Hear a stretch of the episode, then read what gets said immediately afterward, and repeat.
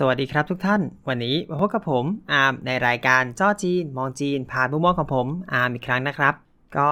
ช่วงนี้ผมได้ทำงานใหม่มาอีกแล้วแหมมีเรื่องมาเล่าให้ทุกทุกท่านฟังอีกแล้วนะครับ ก็เราคงเคยได้ยินกันบ่อยๆนะครับ ตามข่าวกับแอปกู้เงินใช่ไหมครับที่กู้แสนง่าย ดอกแสนโหด พอจ่ายไม่ทันก็โดนเอาข้อมูลจากในมือถือเนี่ยเอาไปขู่ต่อ ก็ไปสร้างความเดือดร้อนให้กับคนรอบข้าง ที่ไม่ได้กู้ซะอีกเนาะก็หลายๆ คนก็คงเคยได้รับ SMS ข่มขู่หรือว่าบางทีก็อาจจะได้รับข้อความไลน์ที่จากคนที่ไม่รู้จักมาข่มขู่เราเนาะอะก็นี่แหละครับ วันก่อนเลย ผมก็มีโอกาสได้ไปช่วยเป็นล่ามที่เข้าจับกลุ่มผู้ต้องสงสัยคนหนึ่งที่คิดว่ามีส่วนเกี่ยวข้องกับแก๊งแอปกู้เงิน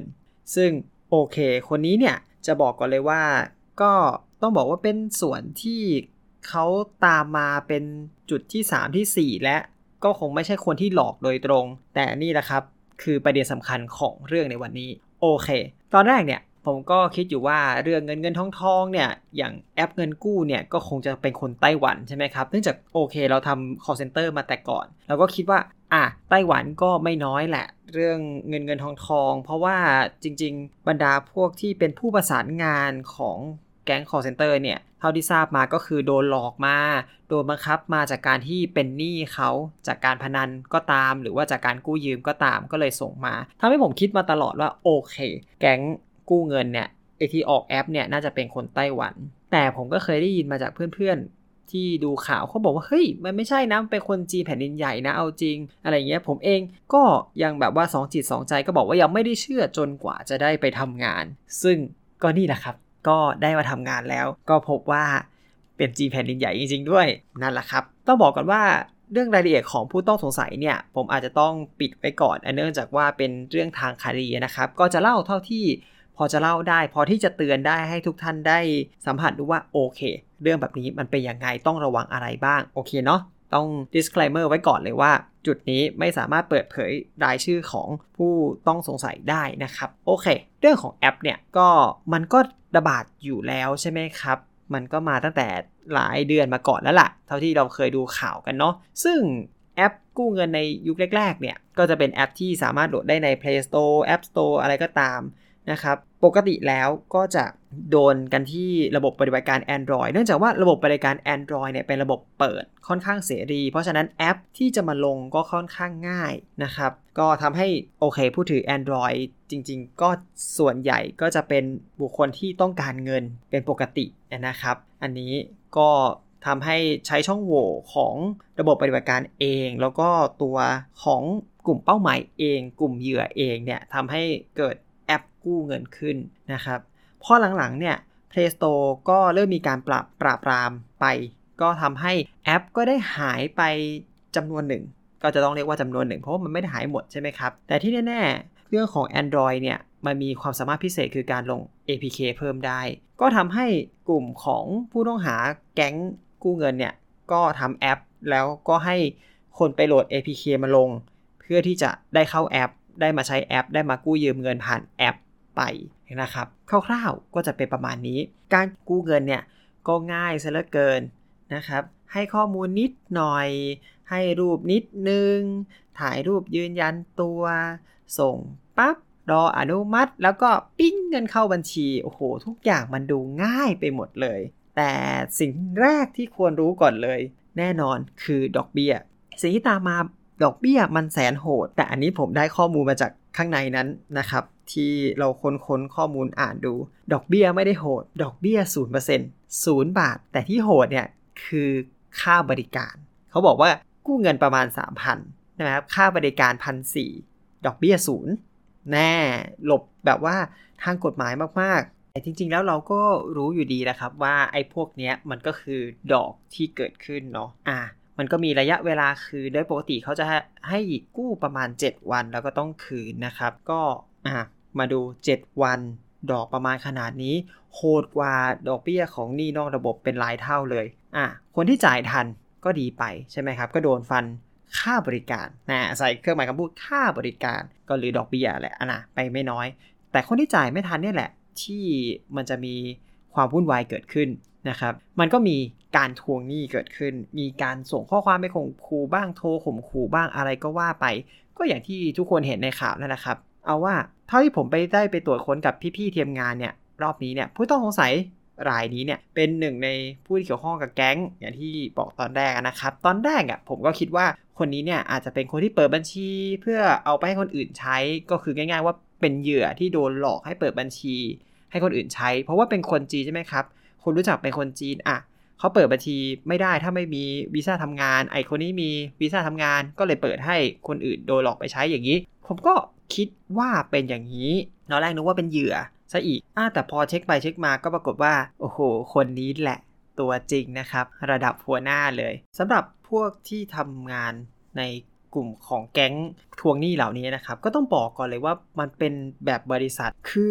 มันไม่ใช่แค่ทีม แต่มันเป็นบริษัทเลยนะครับ มีแผนกต่างๆ มีการเงินมี HR มี R&D เร่งรัดหนี้สินอื่น ๆ แบบดูจริงจังมาก ทุกอย่างมันมีการจัดการเป็นระบบและระเบียบเหมือนเป็นบริษัทหนึ่งเลย ส่วนตัวผู้ต้องสงสัยเนี่ยซึ่งก็คิดว่าเท่าที่ดูจากรายละเอียดแล้วก็อาจจะได้เป็นผู้ต้องหาต่อไปนะครับ ก็เป็นระดับหัวหน้าคือมีหุ้นอยู่ในกลุ่มนี้ก็เยอะอยู่พอสมควรนั่นแหละครับ ผมว่าต้องมีโดนแน่นอน โอเค กลุ่มพวกนี้เนี่ยเราก็ก็รู้เลยครับ ต่างที่ว่าก็คือการสั่งการการจัดการเป็น mastermind ทุกอย่างของแก๊งนี้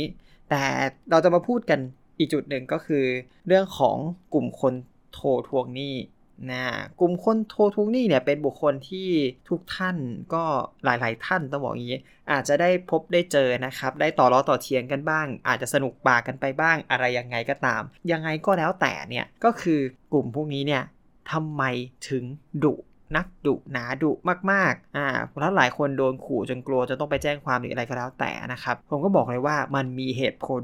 เนาะเพราะพวกนี้เนี่ยจริง ๆ แล้วนอกจากที่จะได้เงินเดือนปอลอมีเงินเดือนนะครับ โดนจ้างไปแล้วเป็นคนไทยเนาะไปจ้างไปปุ๊บมีเงินเดือน ยังมีคอมมิชชั่นด้วยเวลาโทรสำเร็จด้วยนะ ซึ่งคอมมิชชั่นเนี่ยมีการ up ระดับเป็นขั้นบันได ก็คือยิ่งทวงมากคอมมิชชั่นยิ่งได้เปอร์เซ็นต์มากขึ้นเรื่อยๆ นั่นแหละครับ ก็เลยเป็นแรงจูงใจให้พวกนี้เนี่ยยิ่งทวงให้ดุให้โหด เพราะรู้สึกว่าตัวเองยิ่งทวงโหดเท่าไหร่โอกาสที่ได้คืนมายิ่งเยอะ ก็เท่ากับว่าตัวเองยิ่งได้เงินมากขึ้นไปอีกนั่นแหละครับ ซึ่งมันต่างจากแก๊ง call center ที่ call center คือหลอกเอาแล้วเอาอีกใช่ไหมครับ พวกนี้คือทวงมาถ้าได้มาก็คือ จบก็แค่นั้นเอง เพราะฉะนั้นเหตุผลที่พวกนี้ค่อนข้างโหดก็เพราะแค่เป้าหมายของเขาแค่นี้แหละครับ ก็โอเค มันก็เป็นปัญหาของเราจริงๆ เป็นปัญหาของคนที่ไม่ได้กู้ใช่ไหมครับ มันก็เป็นปัญหาตลอดมาซึ่งตำรวจก็พยายามปราบปราม แต่ถามว่าเราจะปราบปรามได้หมดไหม อันนี้จากข้อมูลที่อ่านมาจากแชทของผู้ต้องสงสัยนะครับ ก็บอกได้เลยว่ายาก ก็เหมือนแก๊ง call center นะครับ เรามีความสามารถแค่ปราบต้องปราบอย่างเยอะพอต้องปรับให้เยอะพอเหมือนตอนที่เราปรับ call center หนักๆ แล้วมันจะหายไปเอง ส่วนตอนนี้แหละครับ ก็ยังยากอยู่ เพราะอะไร เพราะว่าผมเจอในแชทที่เขาคุยกันเขาก็บอกว่า คือจริงๆ มันมีระบบที่ทำซึ่งระบบนี้มันก็สามารถสร้างแอปขึ้นมาได้ เราก็สามารถสร้างได้เป็นร้อยแอปเลยในเวลาอันสั้น เอาแค่ได้เห็นว่าร้อยแอปก็แบบ อืม โอเค ก็ลบนี่ไปอันนั้นเพิ่มอะไรเงี้ยครับ ซึ่งจริงๆก็คงไม่ถึงร้อยแอปนะเนาะเพราะว่าแค่ดูแลก็ลำบากเลยอะเจ้าตัวเองเนี่ยก็มีส่วนร่วมอยู่ในประมาณ 5-6 แอป อันนี้ชื่อแอปก็ยังคงบอกไม่ได้ก็บรรดาชื่อที่น่าจะเดาได้ครับ ไม่แคชก็มันนี่เนาะไม่ก็เงิน ไม่ก็อะไรสักอย่างด่วนอะไรอย่างเงี้ยครับ มันก็เป็นสไตล์นี่แหละอะ แล้วก็บอกว่ายอดที่ได้นี่อันนี้ข้อมูลที่คุยกันเลยนะ อันนี้รวมถึงข้อมูลที่เห็นด้วย ยอดที่ได้ต่อวันเนี่ยไม่ว่าจะเป็นคนกู้หรือคนที่ตามกลับมาได้เนี่ยยอดมีประมาณเป็นหลักพันยอดต่อวัน คือทำงานกันโหมมากเป็นพันพันยอดต่อวัน ล่าสุดเหมือนแบบว่าเห็นถ้าจำไม่ผิดนะครับ ว่าใกล้ที่สุดก็คือหลักหมื่น อันนี้เนี่ยผมก็ไม่แน่ใจเพราะว่าเขาก็แคป Excel มาก็ไม่แน่ใจว่าเป็นฝั่งผู้กู้หรือฝั่งที่ไปไถ่จนคืนมาได้นะครับไปไปไล่ตามจนคืนมาได้นะครับ แต่ก็เอามันก็เยอะอยู่ดีๆ ก็ถ้าลองคูณกับไอ้ค่าบริการนั้นเข้าไป โอ้โห เยอะมากๆ ก็นั่นแหละครับ มันก็เป็นแรงจูงใจที่ทำให้ยังไง พวกนี้มันก็เกิดขึ้นอยู่ตลอดเวลา แน่นอน วิธีการแก้ก็เหมือน call center คือเราปราบปรามให้มากพอจน เลยจุดคุ้มทุนของพวกเขา ก็จะทำให้คนพวกนี้หยุดการกระทำของเขาเองนะครับ เพราะมันไม่คุ้มเนาะ จะทำไปทำไม อะ ก็เนี่ยนะครับ ก็คร่าวๆ ก็จะบอกว่า ยังไงก็ตาม ถ้าเกิดว่าไม่กู้ผ่านพวกนี้ได้ก็จะเป็นดีนะครับ ถึงแม้ว่าช่วงนี้เราจะยากลำบากในเรื่องการเงินเองก็ตาม ไม่ว่ายังไงก็ตาม พยายาม อย่าเข้าไปเกี่ยวข้องนะครับ ส่วนข้อมูลของ ผู้ที่อยู่ปกติแล้วโดนดูดมาได้ยังไง อันนี้หลายคนน่าจะทราบจากข่าวแล้วนะครับ เนื่องจากว่าแบบเหมือนพอลงแอปแอปก็ต้องการการเข้าถึงใช่ไหมครับ ถ้าไม่ให้เข้าถึงมันก็ใช้ไม่ได้ มันก็จะเข้าถึงคอนแทคบ้าง เข้าถึงอะไรบ้าง ซึ่งทำให้รู้ทุกอย่างเลยของเครื่องเผลอๆบางเจ้าอาจจะแฝงมาแวร์มา ซึ่งสามารถติดตามดูเครื่องได้ด้วย เพราะฉะนั้นเนี่ยถามว่า คนพวกเงินกู้เนี่ยพวกตามทวงหนี้เนี่ยรู้ข้อมูลเราได้ยังไงนะครับ ก็คือการไปดูจากเครื่องของคนที่กู้นั่นเอง ก็ทั้งหมดทั้งมวลก็มีประมาณนี้นะครับ นอกจากนั้นเนี่ยจริง ๆ ผมก็ต้องมีเรื่องที่เป็นนอกเรื่องมาเล่าให้ฟังด้วย เพราะว่าระหว่างที่อ่าของผู้ต้องสงสัยเนี่ยก็ได้เจออะไรเด็ด ๆ เหมือนกัน อ่าเราบอกว่าฝั่งของแก๊งพวกนี้ว่าโหด แล้วใช่ไหมครับ เพราะว่าไม่ว่าจะยังไงก็ตามจะต้องเอาเงินคืนมาให้ได้ เพราะว่าตัวเองปล่อยเงินกู้เนาะก็จะต้องเอากลับมาให้ได้ ฝั่งผู้กู้เองก็ใช่ย่อยครับ คือเราก็คงรู้แหละคนที่มากู้พวกเนี้ย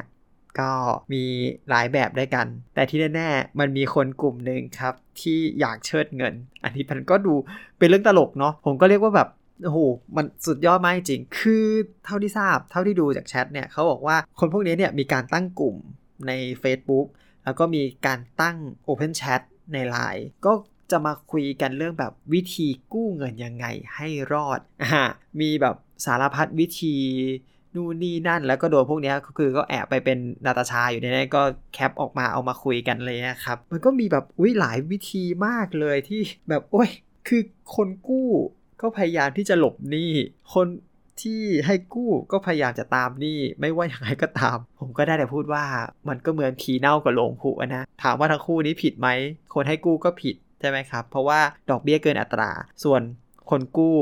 ก็ผิดที่ไม่ใช้เงินตามสัญญา แล้วพยายามจะเชิดเงินอีกต่างหากก็มีแบบว่าคนกู้ก็จะเป็นช่อโกง คนให้กู้ก็จะเป็นช่อโกง ช่อโกงกับช่อโกงมาเจอกัน อันนี้มันสุดยอด ผมเรียกเลยผีเด้ากระโลงผุสุดจริง ๆ จะสมทำหน้าดีไหม รือจะสงสารดี ผมว่าก็โอเคเอากลางๆแล้วกันมันก็สมแล้วสมน้ำสมเนื้อที่มาเจอกันนะครับ เพราะฉะนั้นรวบขบวดรวบท้ายก็แจ้งให้ทุกท่านทราบนะครับ ถ้ามีใครมาขู่เรื่องของพวกนี้เนี่ย เรื่องกู้เนี่ย ก็ถ้ามีคนมาขู่อะไรก็อย่าไปสนใจนะครับ ข้อมูลที่เขารู้ก็คือข้อมูลที่ได้มาจากเครื่อง ของคนที่เป็นคนกู้นั่นเอง อาจจะมีข้อมูลเพิ่มเติมนิดหน่อยเพราะว่าคนที่เป็นคนกู้เนี่ยอาจจะเก็บข้อมูลไว้เยอะ ก็เลยรู้ละเอียดเป็นพิเศษนะครับ ก็ทั้งหมดทั้งมวลครับ ประมาณนี้สำหรับวันนี้เอาไว้เท่านี้ก่อนเนาะก็หวังว่าทุกท่านจะสามารถรอด กันไปได้ด้วยดี โดยที่ไม่ได้กู้เงินผ่านแอปเถื่อนนะครับ ก็ยังไงก็ตาม ก็บอกแล้วการไม่เป็นหนี้เป็นลาบอันประเสริฐนะครับ ส่วนใครจะเป็นหนี้ก็อย่าได้ไปยุ่งเกี่ยวเป็นดี ไม่ว่าจะพยายามที่จะหลบหนี้ก็ตามนะฮะ ไม่ดีครับไม่ดีไม่ดี ก็สรุปประมาณนี้ครับ ขอขอบคุณทุกท่านที่รับฟังมานะครับ ใครมีประสบการณ์อะไร ใครอยากแชร์อะไรนี่คอมเมนต์มาเลยผมนี่อยากเห็นมากๆว่าแต่ละคนมีประสบการณ์อะไรแปลกๆ บ้างหรือเปล่ากับพวกแก๊งทวงหนี้เนาะ เอาไว้เท่านี้ก่อนละกันนะครับสำหรับตอนนี้ขอไปก่อนนะครับ ผมขอบคุณมากนะครับทุกท่าน สวัสดีครับ